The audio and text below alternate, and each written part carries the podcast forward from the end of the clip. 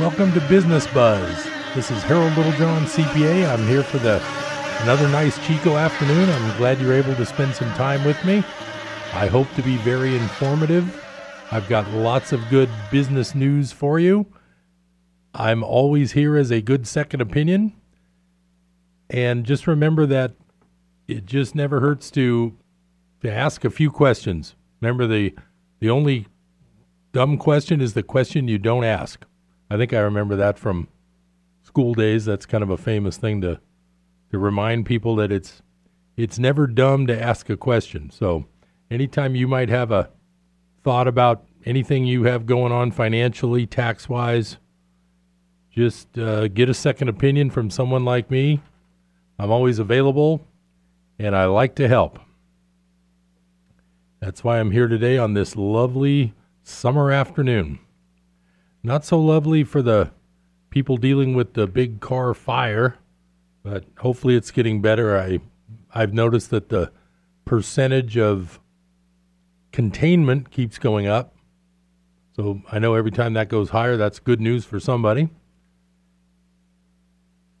So today, I really just kind of want to go over a few things that things that I've touched on before, but just really more knowledge and information that I think you would be wise to at least think about, at least think about them and learn.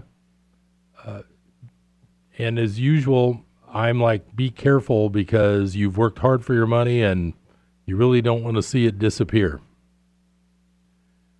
So speaking of things disappearing, I have a local article that's actually just from a few days ago. It's actually from C B S News in Sacramento.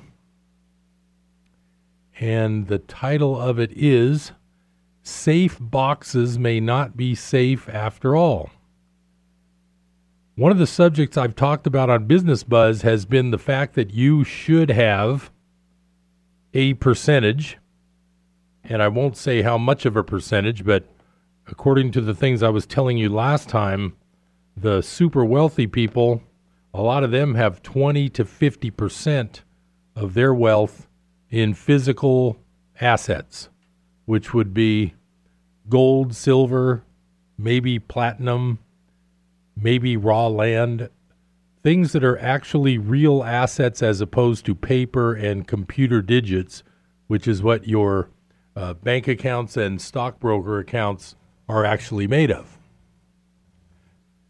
One of the things that people ask me, and to be honest, there's no real easy answer, because one of the main questions I've heard, and I honestly don't know a great answer, is, how do you store everything safely? Number one, your homeowner's insurance will not cover your gold and silver bullion that you've bought. It's a whole special thing, and they just don't cover it insurance-wise. There probably are special insurance plans that might allow you to cover it, but in my opinion, if there was, number one, it would be super expensive, and number two, they might require that you actually have your physical possessions in a vault situation. Here's the problem with the vault situations. Right now, there's people in Europe, like Germany, Switzerland, they go to their bank asking back for their gold bars that they have on file or in the vault, supposedly. And they're being told, I'm sorry, you can't have those back. We'll write you a check instead. In other words, vaulted gold and silver really doesn't exist for you unless it's very, very secure. And most places are not going to be very secure. I know for a fact that the banks, even in Europe, where Swiss banks used to be like the world's greatest answer to safety, they are to the point of not returning gold to customers. I've read a few stories about that lately. And one other thing, I'm going to get into this story first because I wanted to talk a little bit more about an interesting thing that happened recently in the physical metals market that I'm aware of. I'm just going to read this article. It's from Orangevale, which is down around it's in the Sacramento area. A woman says her bank let her safe deposit box vanish, and she's not the only one. Susan Nomi says when she went to open her Bank of America safe deposit box of sixteen years, the entire box was gone. That's where she kept her family's jewelry and her dad's coin collection. I was in shock. I was just like, what happened to my box, said Nomi. She says Bank of America can't explain where her valuables went. They don't have an answer. They don't have an answer. They say thanks for letting us know, she says. Nomi was infuriated, especially considering she is a retired Bank of America employee of forty years, and she's not alone. Others have complained that Bank of America drilled their safe deposit boxes without permission or notice. Wendy Wu says her belongings were taken out of her safe deposit box and shipped to her. Everything was dumped in a plastic bag, said Wu. She says a ring was missing and a stone and a necklace was damaged in the process. Safe deposit box, that's what it's for, safe, she said. Another family reported getting their safe deposit contents shipped back too, but claimed seventeen thousand dollars in jewelry was missing. Then another woman who just wants to be identified as Maggie says, I just got robbed from the bank. They just took my stuff, she exclaimed. Federal rules say banks can drill a box without permission only when there is a court order, search warrant, delinquent rental fees, requests from estate administrators, or if the bank is closing a branch. However, none of those reasons applies to any of these cases. Safe deposit box consultant Dave Gwynn trains bank employees on proper safe deposit box procedures. He says federal law requires that banks give customers adequate notice. So I won't read the entire article, but Bank of America still can't explain what happened to her valuables, but said, we certainly understand how frustrating this matter is for Miz Nomi, and we are working with her on a resolution. We were look, we are looking at this situation to help us identify opportunities to help avoid similar events in the future as we continue to work on improving service to our customers. She says, I can't ever replace it. It's irreplaceable. Doesn't matter how much it's worth. After we got involved, she told us the bank agreed to cut her a check. The Bank of America also paid to fix Miz Wu's damaged jewelry, but left each of them wondering how safe a safe deposit box is. I thought that was interesting, so I wanted to share that with you. And that's That's not that far from here. That's just down in Sacramento. And, of course, Bank of America is in pretty much every, most every town in California anyway. So I thought that was pretty interesting. And uh, here's my point.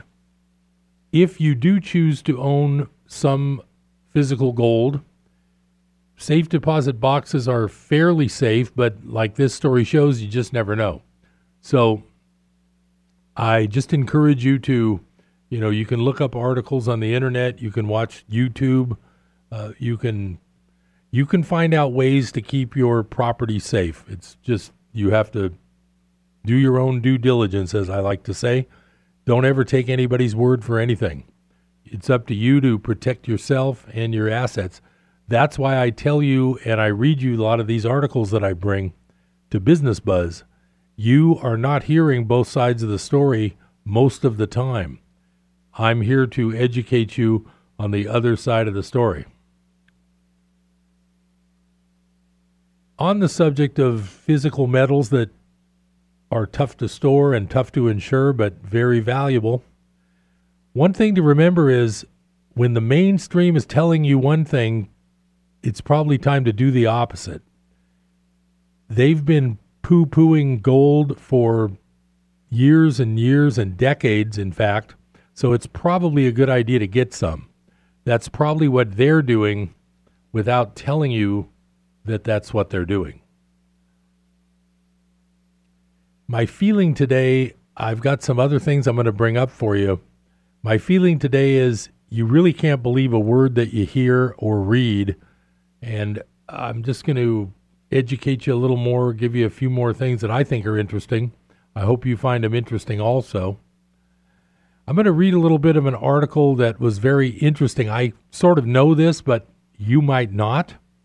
And if you ever hear, hear the term called junk silver, if you talk about buying silver and someone says junk silver, I found this article called What's the Difference Between Junk Silver, Constitutional Silver, and ninety percent Silver?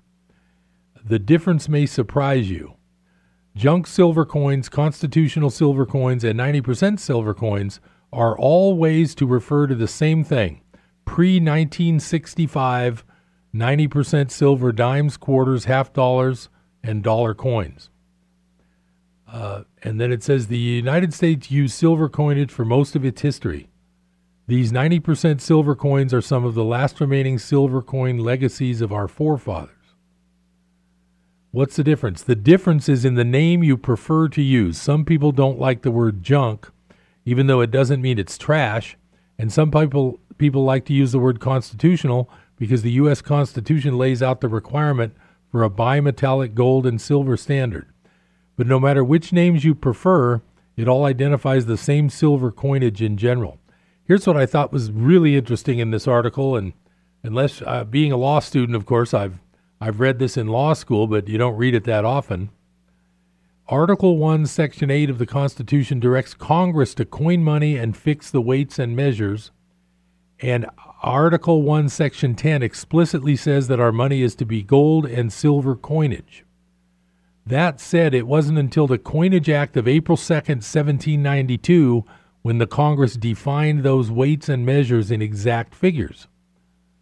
Most people don't realize this, but the original definition of one dollar, as in one United States dollar, is actually a specific weight and purity of silver. Here it is straight from the seventeen ninety-two Coinage Act. And by the way, that Coinage Act has never been repealed, so it's still the law. Dollars or the same is now current and do contain three hundred seventy-one grains and four sixteenths parts of a grain of pure or four hundred sixteen grains of standard silver. I'm going to stop there because the standard silver is the ninety-two point five called sterling silver, and the first definition would be pure silver. Then it goes on to say half dollars, each to be of half the value of the dollar, one hundred eighty-five grains and ten sixteenths parts of a grain, or two hundred eighths of a grain of standard silver. And it goes on to break it down between quarters and dimes also.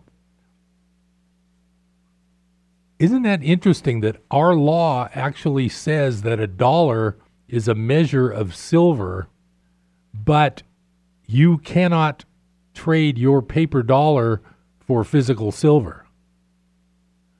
Up until nineteen sixty-eight, I believe, you could.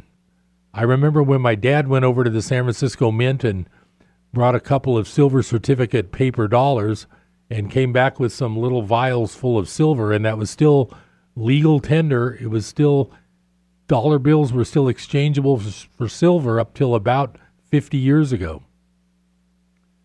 I find that quite interesting that the money that we are supposed to be using isn't being used anymore. And I've pointed out in nineteen sixty-four, which is coincidentally after J F K was assassinated, silver coins virtually disappeared. The half dollar stayed all silver for one year. I'm sorry, it stayed ninety percent silver for one year. Then it became forty percent silver for five or six years. And then it became copper and nickel like our coins are now. That was sort of the turning point of our entire monetary system. And then in nineteen seventy-one, the dollar became completely uncoupled from the gold standard. So we have been on, since nineteen seventy-one, our dollar, that thing that you have in the bank and that you might have in your wallet, that dollar is merely a debt instrument via the Federal Reserve, which is a private bank. We don't really have uh, regular real money anymore, and that's why I recommend that you should probably have part of your portfolio in physical gold and maybe some silver. We're coming up on that first break. I've got some real interesting topics to talk about. I want to remind you how important it is to buy these physical metals as what's called money insurance. if the dollar goes down in confidence value, like it's done in South America in a couple of countries, the paper dollars will not be worth very much. So it's very important that you protect your wealth with a percentage of money insurance, which is physical gold and physical silver. I'm Harold Littlejohn, C P A. I'll be right back after the break. Stay tuned.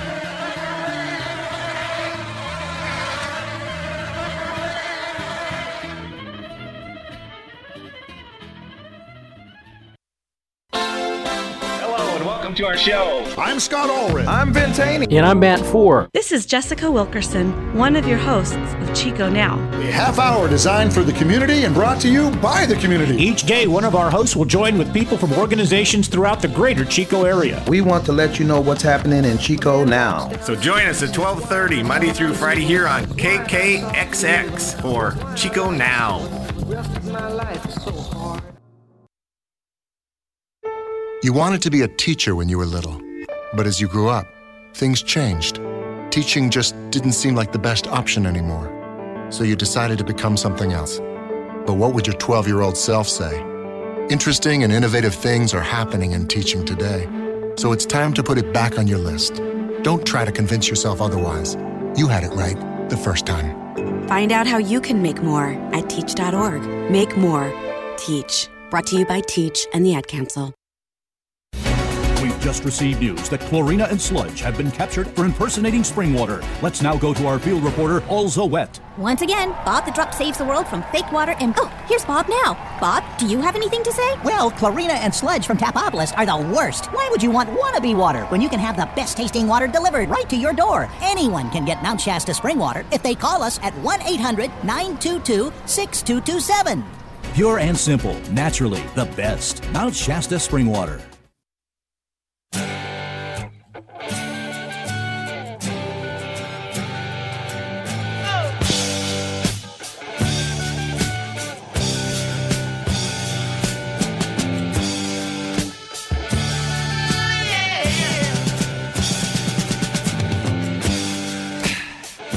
Welcome back to Business Buzz. I'm Harold Littlejohn, C P A. I'm glad you have a little time this warm Chico summer afternoon to spend with me. I hope to be entertaining and informative. I was on the subject of money insurance, which is physical gold and silver. I've talked about it before. I don't want to belabor the point. But one thing that was very interesting that just occurred recently is the price of silver has been... and gold has been knocked down very heavily the last few weeks, which is a great opportunity for people in the know like you and I to buy a little bit at a cheap discount bargain basement price.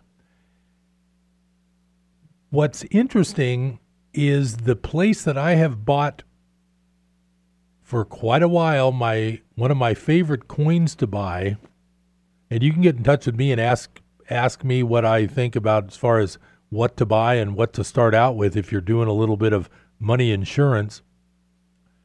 One of my favorite coins is called the Austrian Philharmonic. It's a one ounce silver coin minted in Austria. It's got a picture of the, like the opera house on one side and some violins on the other side.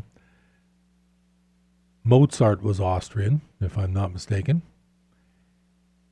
It is a really cool coin, and I really like it because one of my favorite places to buy the silver Philharmonic is a company in uh, Texas. To make a long story short, I went to buy some the other day because, like I say, with bargain basement fire sale prices, it's not a bad time to get a couple more. The Philharmonics that I buy are generic. They don't have a particular year attached to them, so I save money on each one. They were out of stock the other day on basic Philharmonic coins. They still had plenty of coins available by the year, but they would cost more. So the, the inexpensive, low-premium basic Philharmonics were sold out the other day. The only reason I think this is important is because in the probably three or four years that I've been buying some of these from this exact same company, they've never been out of stock. This leads me to believe that when the price dips down like it has, and right now silver is around fifteen sixty per ounce, when it dips down that low, people like me and people in the know just basically start buying it up. That is what happens when a retailer like the one I use runs out of a particular coin. That to me is a sign that there's a lot of people that are buying some money insurance, and I think you should too. After all, you insure your home, you insure your car, you insure your health. Well, they force you to do that. You insure your, what else do you insure? Car, house, motorcycle. But you don't insure your money. That's a big mistake. Big mistake.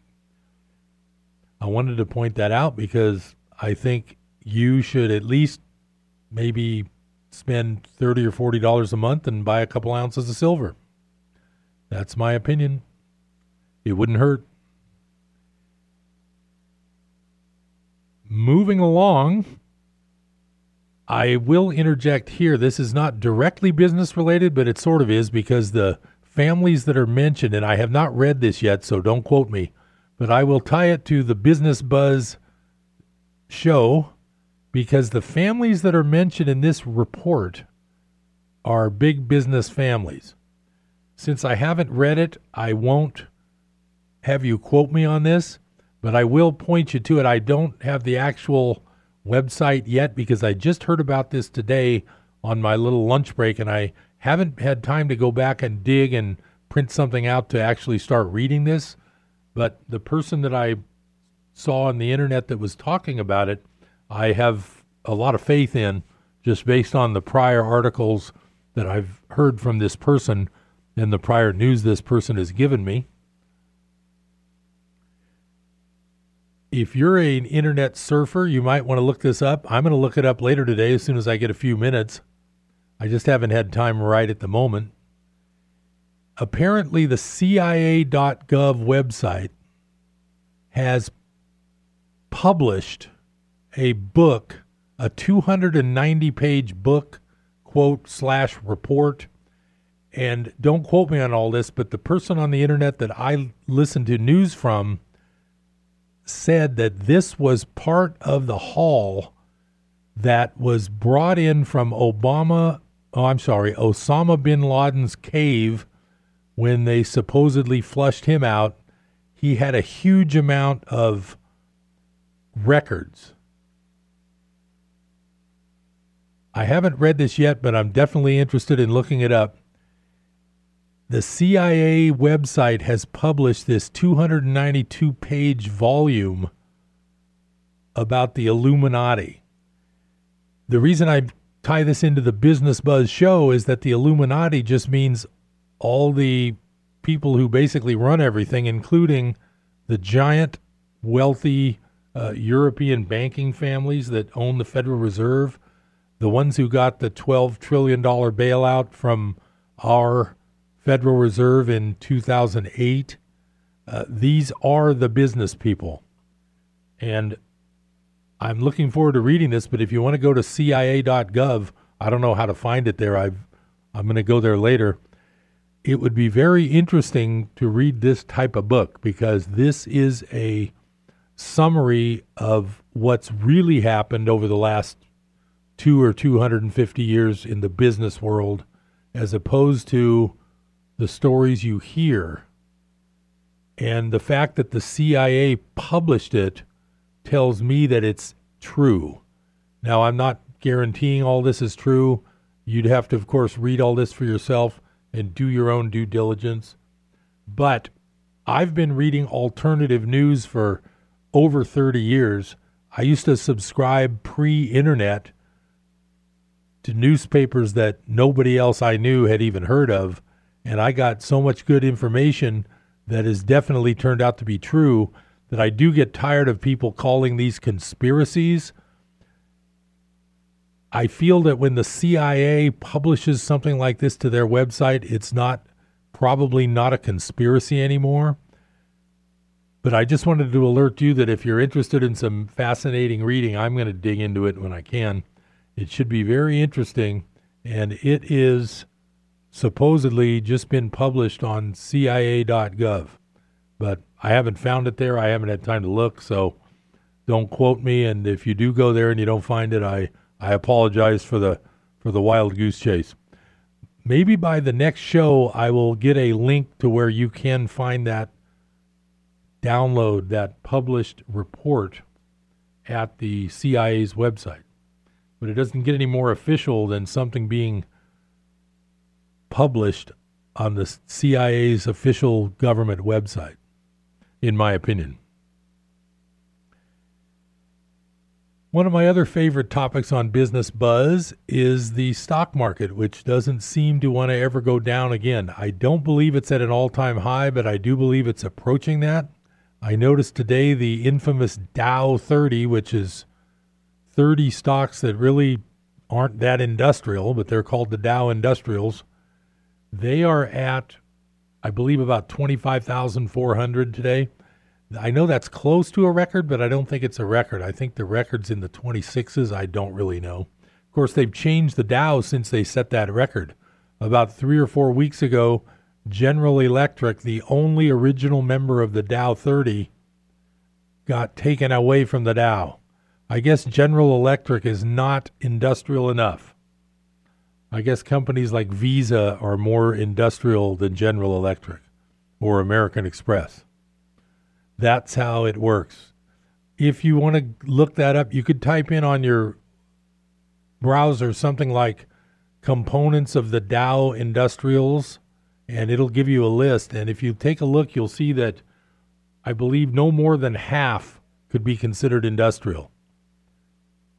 Most of them are more technical and technology. Most of them are more technical than industrial. So it probably should be called the Dow, it probably should be called the Dow Tech Index, but it's not. It's called the Industrials. So, as you know, one of my favorite topics being the stock market. Oh, that mid-hour break always comes up so quickly. Stay tuned to Business Buzz. I'm Harold Littlejohn, C P A. I'll be right back after the break.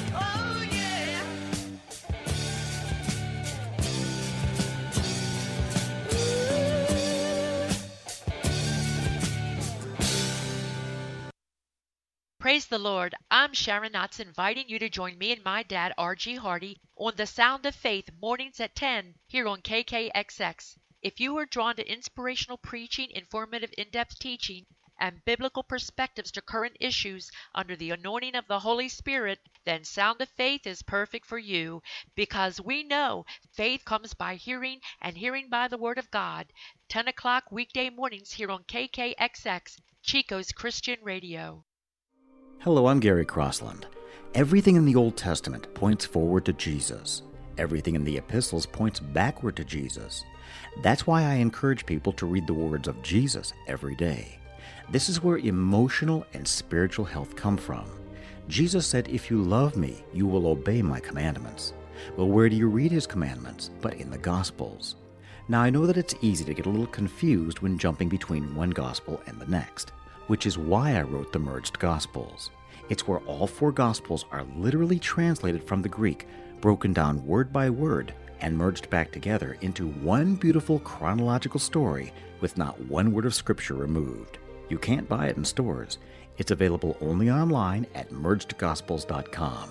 It's great for new believers, for personal devotions, and for group studies. There's also an audiobook. And as always, you get to name the price. Just go to merged gospels dot com.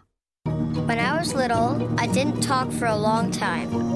I was sensitive to lights and sounds, so I built secret hiding places where they couldn't get in. Sometimes I did the same things over and over, until one day I found out I had autism. My family got me help. Slowly, I learned how to live with it better. Early intervention can make a lifetime of difference. Learn the signs at autism speaks dot org slash signs. Brought to you by Autism Speaks and the Ad Council.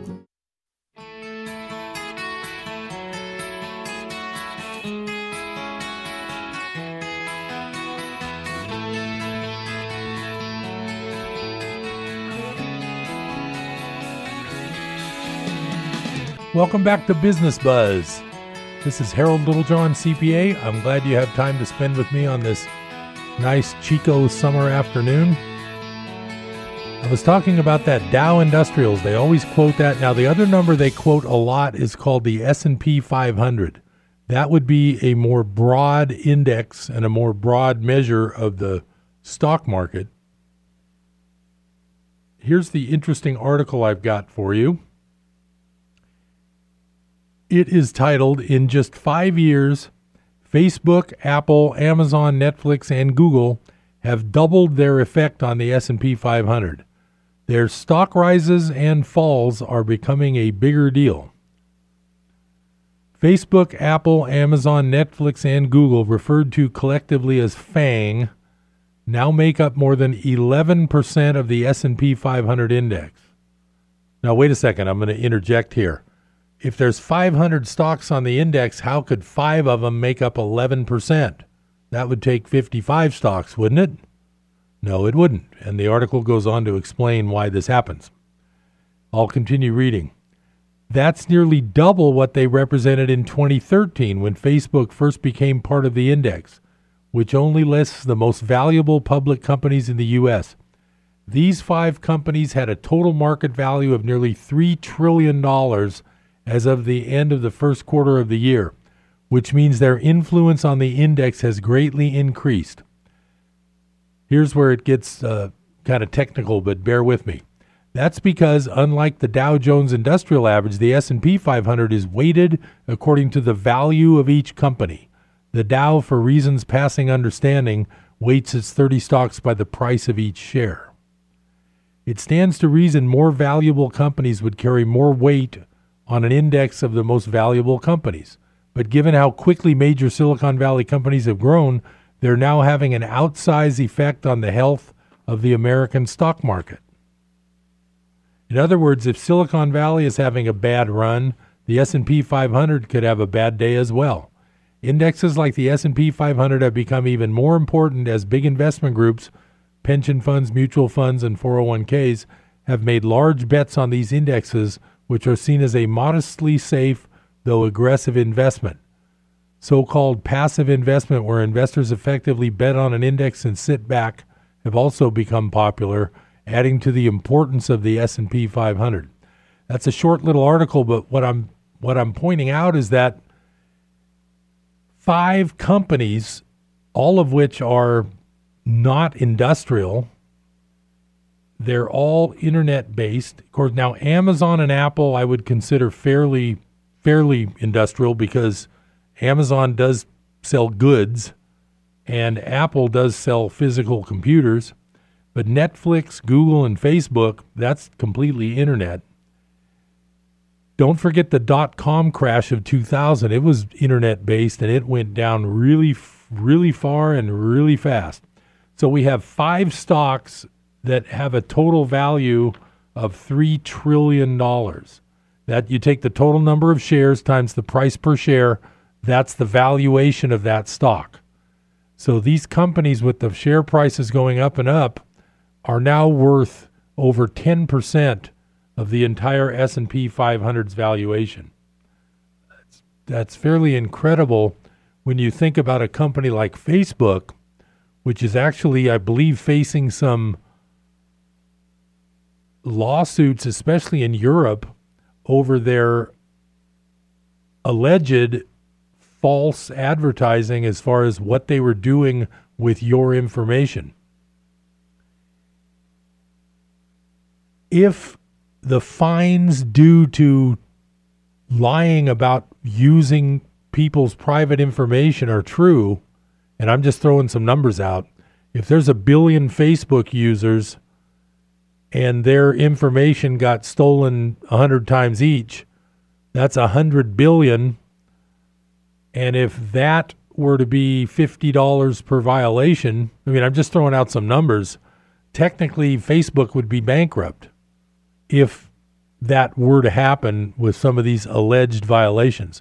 The latest v- potential violation, I always have to say alleged and potential because I don't know these things for a fact.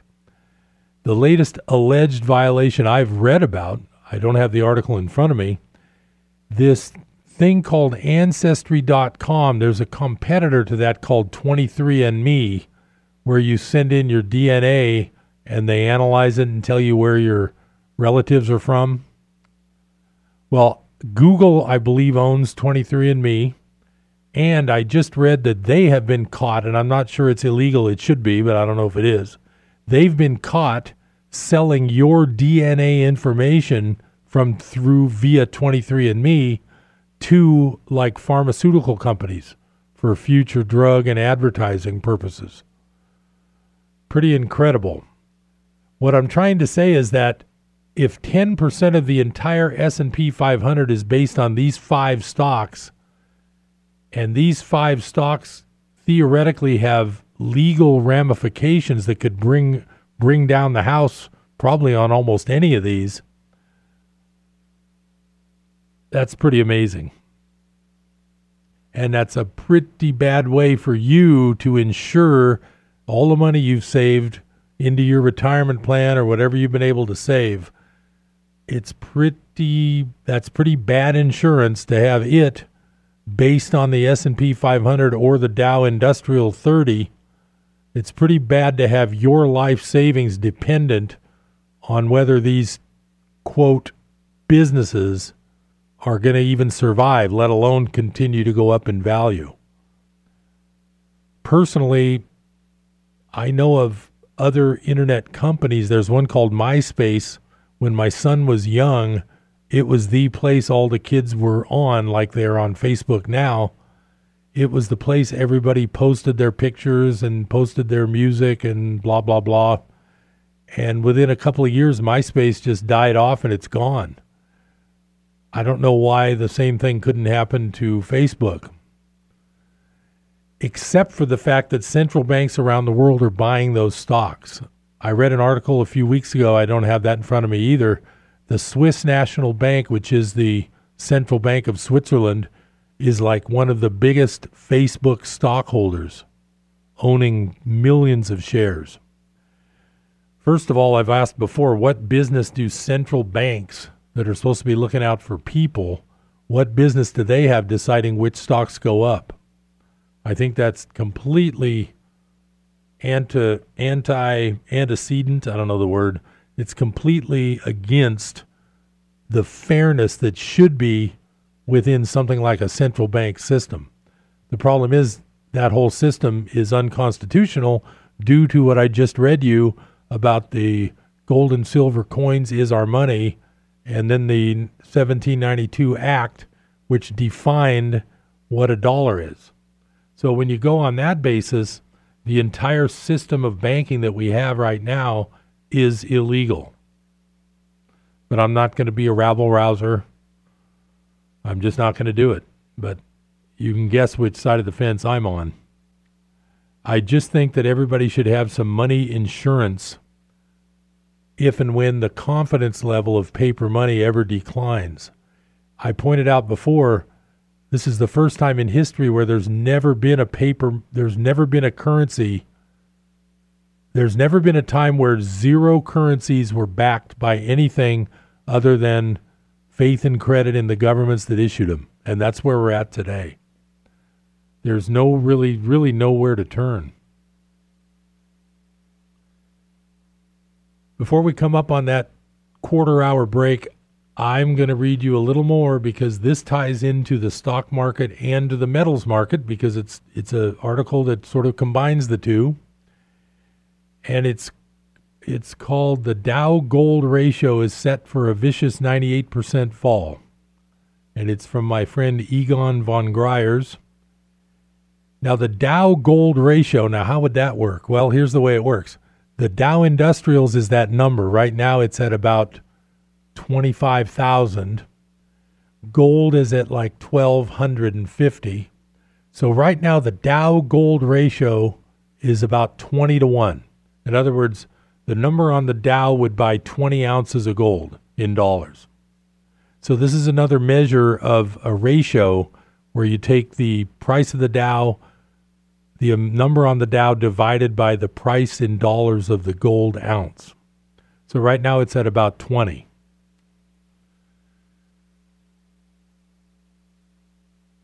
The winner takes it all, the loser standing small, from an ABBA song, is the next phase in the world economy.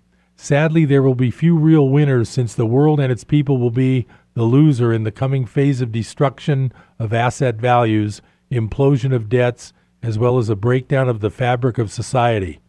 I do realize that this all sounds very gloomy and also that bearers of bad news are not popular, but the world is now facing an inevitable breakdown of the biggest debt and asset bubble in history.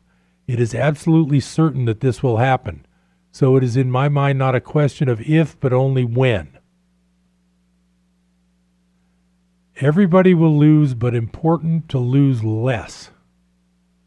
Although we will all be losers to some extent, there are be, there will be some who are better protected than others, and the few people who understand this will be the winners in the investment world. This week I want to make the message simple. There is one graph that tells the whole story of what will happen in the next few years. Anyone who gets this chart also understands what is going to happen. But there is only a minuscule percentage of maybe one half of one percent, that's one out of two hundred, of the investment population who would even look at a simple chart that could be the difference between misery and fortune.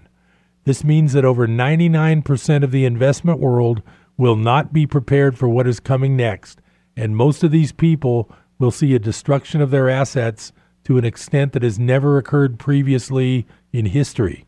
Their journey will end up in miseries, whilst the few who take the tie, tide that leads to fortune will have secured their financial position.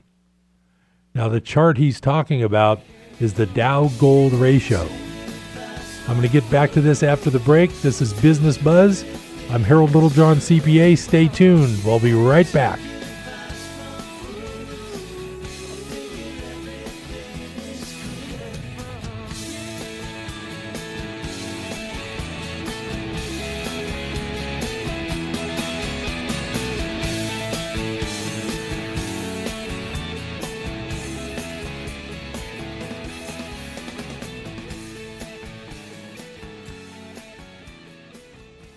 Useless organs? A useless argument. This is Ken Ham, an Aussie transplant with a passion for sharing God's word. Have you ever heard the claim that your body is full of useless structures left over from our supposed evolutionary past? This ridiculous claim has been debunked over and over. But you know, the myth still persists, and news articles still publish lists of these supposed organs. Sometimes our outer ear muscles are included. That's because we can't swivel them like some animals can. It's assumed they're left over from our supposed evolutionary past. But evidence suggests they're important for causing us to reflexively turn our eyes in the direction of a sudden sound. Our bodies, though marred by the curse, aren't full of leftovers. It's because we did not evolve. Plan your family's visit to the full-size Noah's Ark at the Ark Encounter when you go to answers radio dot com or listen to this program again or view a transcript at answers radio dot com. By constantly keeping their radio dial locked in right here, our listeners experience a difference in their day. You wake up with God on your mind, and um, all through the day, as much as I can get a chance, I'm listening to the radio. The atmosphere that you create determines the product that you'll produce. And so through the course of your day, you start your day with a presence of God so that your day will be productive and, you know, you can do the will of God and have a clear mind in doing it. Life Radio, K K X X, A M and F M.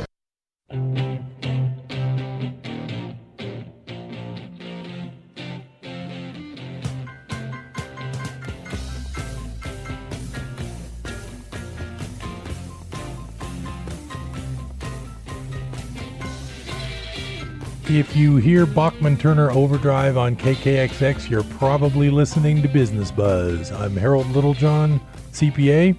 I'm in the middle of reading you an article that points out the stocks versus gold chart. I encourage you to look this up because the internet makes it so easy to read these things. The article also contains a small quote, and I'm going to read this quote real quick. "There is a tide in the affairs of men, which, taken at the flood, leads on to fortune. Omitted, all the voyage of their life is bound in shallows and in miseries. On such a full sea are we now afloat, and we must take the current where it's, when it serves, or lose our ventures." and that's from Julius Caesar, the Shakespeare story. Now, this chart that this article says is all you need to know is a chart of the Dow to gold ratio from nineteen ninety-seven to twenty eighteen. From nineteen ninety-nine to twenty eleven, the Dow fell eighty-seven percent versus gold. Now I'm going to I'm going to read read on here. And he says the next fall will be bigger. The chart I am talking about is the stock market compared to gold. I will take the U S market as the example, but the ratio chart, gold versus stocks, could be applied to most stock markets in the world. If we first look at the Dow gold chart since nineteen ninety-seven, we find that it topped in July ninety-nine at forty-five. This means that one unit of the Dow bought forty-five ounces of gold. It then crashed by eighty-seven percent to six in twenty eleven. Since then, there has been a steady recovery to the twenty level. In technical terms, that means a very normal thirty-eight percent correction. So this chart, it shows it going straight down from nineteen ninety-nine to twenty eleven. Now it's bounced up uh, thirty-eight percent back toward that other high point, but it's still very low. It's at twenty. I'm going to read on. So nineteen years after the Dow gold top in nineteen ninety-nine, the stock market is still extremely weak, measured in real terms or real money, which is gold. And this is in spite of a major recovery in stocks since the two thousand nine bottom. This bodes ill for stocks.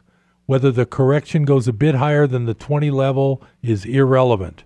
The chart shows that stocks have recovered in nominal terms due to massive money printing, but in real terms, stocks are in a long-term downtrend since nineteen ninety-nine, and this downtrend will soon resume with a vengeance.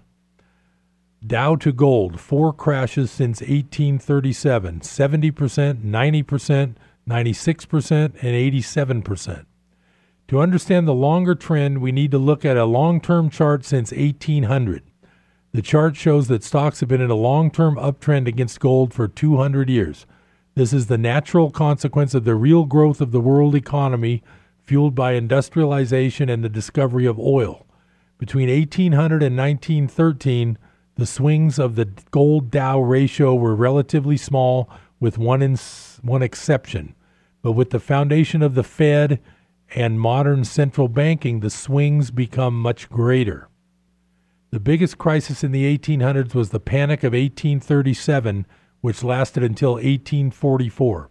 As with all crises, this one was preceded by a major speculative bubble with stock and land prices surging, together with commodities like cotton and also slave prices. This led to a deflationary crash and a depression with high unemployment and bank failures. Out of eight hundred fifty U S banks, three hundred forty-three closed entirely and sixty-two failed partially. During the seven-year crash, the Dow gold ratio declined by seventy percent. This was by far the biggest decline of the ratio in the nineteenth century. Crash of nineteen twenty-nine, ninety percent fall. The next big fall was after the stock market crash of nineteen twenty-nine, when the ratio fell ninety percent. Thereafter, it went up to fourteen-fold to a top in nineteen sixty-six. The next big drop was ninety-six percent, with Dow gold reaching one to one in nineteen eighty. Then the biggest surge ever in the Dow gold ratio started with a forty-five-fold increase between nineteen eighty and nineteen ninety-nine. Stocks boomed and gold declined. That nineteen ninety-nine peak is finally to stand not just for years but for decades. The big megaphone pattern in the Dow gold ratio since nineteen thirteen completed on the upside in nineteen ninety-nine. Between nineteen ninety-nine and two thousand eleven, the ratio crashed by eighty-seven percent. This is not the end of the downtrend. The next big move will at least reach the bottom of the megaphone. I would be surprised if the ratio doesn't go well below the one to one level it reached in nineteen eighty. More likely is Dow, one Dow to one half ounce of gold or lower. A fall of that magnitude will involve a stock crash from here of ninety-eight percent against gold. For the few who will anticipate this fall, it will lead to fortune. But for the ninety-nine point five percent of investors who will not solve this relatively simple Gordian knot, It will mean misery and the biggest wealth destruction in history. Seldom has an investment decision been simpler. According to the legend, Alexander the Great also had a simple solution to the Gordian knot. He used his sword and cut it in half. Although this version is disputed by some, it does show that there are very simple choices that can solve what seems complex problems. The dilemma is, of course, that most people cannot even see the present knot. All they see is a continuous long-term uptrend of stocks that will go on forever. Little do they understand that the gyrations in the Dow-Gold ratio will continue until the megaphone pattern is completed on the downside. Whether the ratio reaches one to one like in nineteen eighty or overshoots to one half to one or less is irrelevant. What is important to understand is that governments and central banks have created a bubble of such proportions that when it pops, it will lead to a wealth destruction and a wealth transfer never before seen in history. I am here taking the Dow as an example of a stock market, but remember that the next crash will be a global phenomenon and no market will escape. one hundred years of mismanagement versus five thousand years of success. I am not saying that the holders of physical gold will totally avoid the misfortunes that will hit the world. Everyone will suffer. But when the panic starts, the ones who have taken protection in physical gold and some silver will feel a lot more secure than the ones who are still in the stocks or other bubble markets.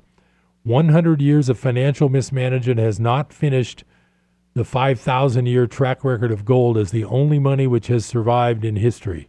The next four to eight years will prove that again. So that's the article I wanted to share with you today, because that's pretty powerful information.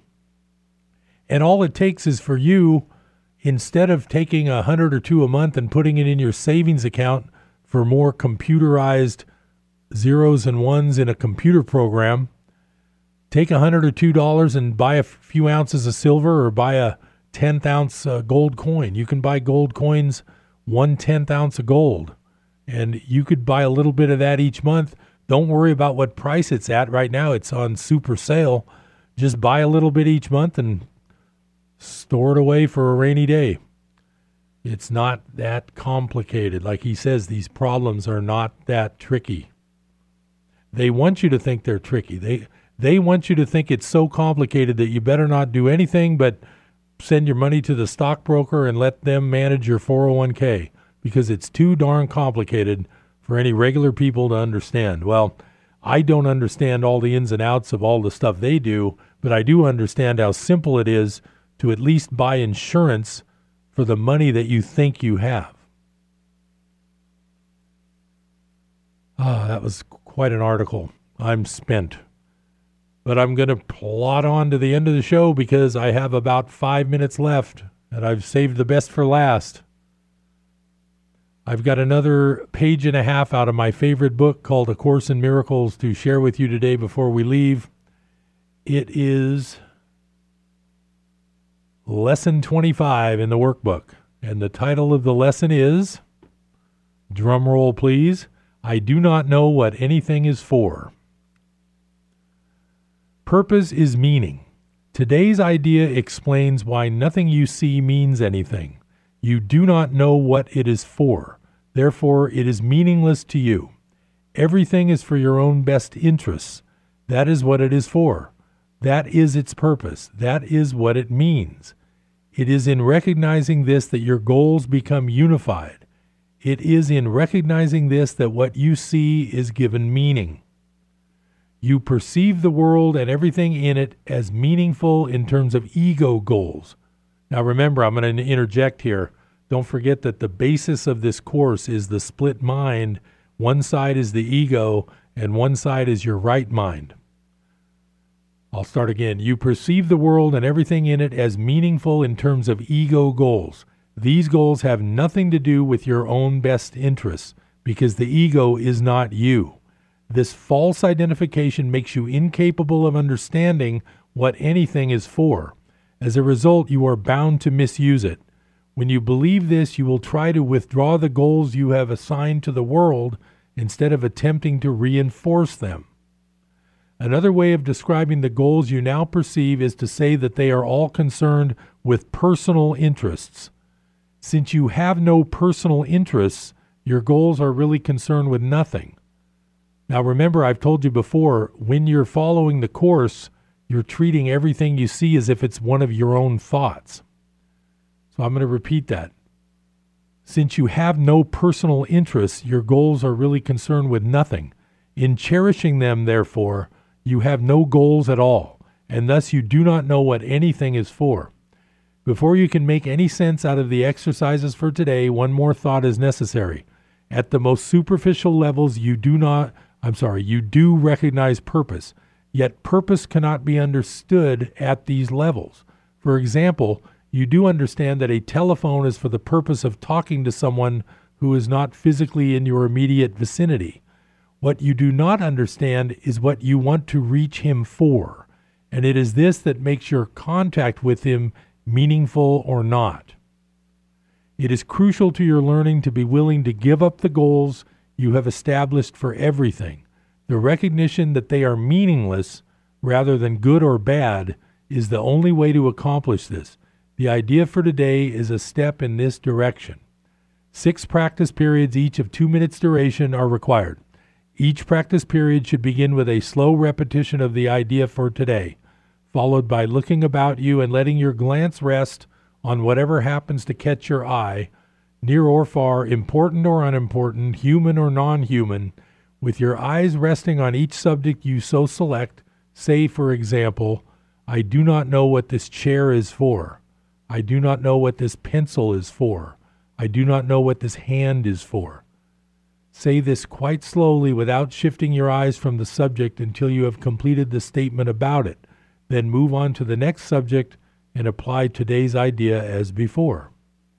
Okay, so this is sort of a continuation of the lesson I read you a couple weeks ago that was nothing I see in this room means anything. And the point of this is, is that you need to remember the levels, the problem you're going to have with starting to learn this idea, and I'm still learning, I'm not an expert by any means, but the main problem is to remember that there's different levels. You can't fix anything on this level from the same level you're on. You can't fix the world from the world's level. The only way you can fix the world is to go to a different level and fix it from there. And that's what this type of exercise is doing.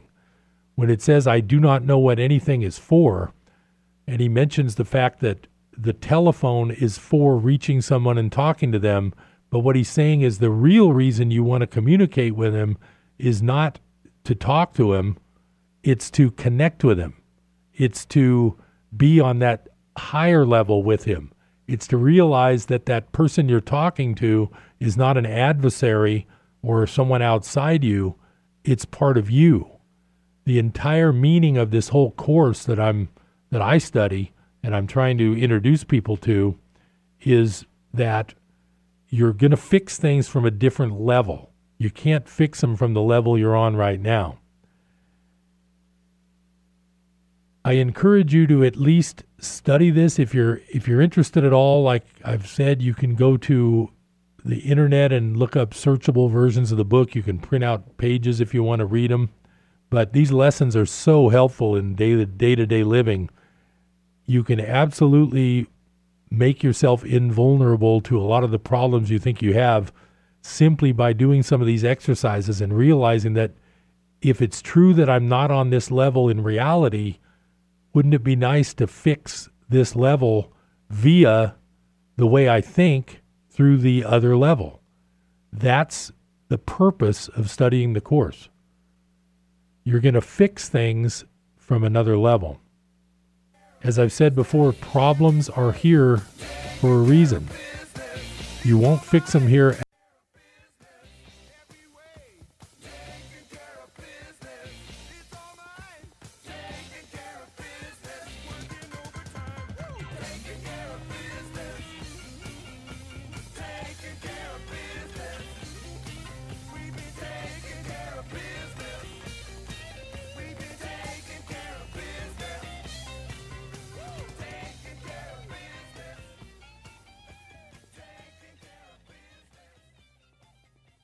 K K X X, Paradise, K two eighty G L, Chico, and K two. Your news this hour from townhall dot com. I'm Val Dior. William Gross has been sworn in as Boston's first black police commissioner. Retired Superintendent Randall Halstead says it is a proud day in Boston. Doctor Martin Luther King is looking down and smiling because he is seeing the realization of one of his dreams, in which a man is not judged by the color of his skin, but by the content of his character. Gross took the oath today at the Morning Star Baptist Church in front of his family, officers, and community members. Not a good day in Chicago for that community, as police say weekend shootings across the city left at least eleven people dead and about seventy wounded. Police Patrol Chief Fred Waller says they're determined to stop the violence. We need more help from our uh, judicial system.